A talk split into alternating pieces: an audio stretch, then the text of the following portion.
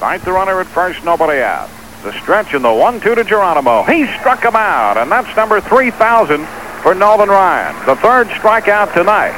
And Ryan has joined Walter Johnson, Gaylord Perry, and Bob Gibson in the 3,000 career strikeout mark. Coincidentally, Geronimo was Bob Gibson's 3,000th strikeout.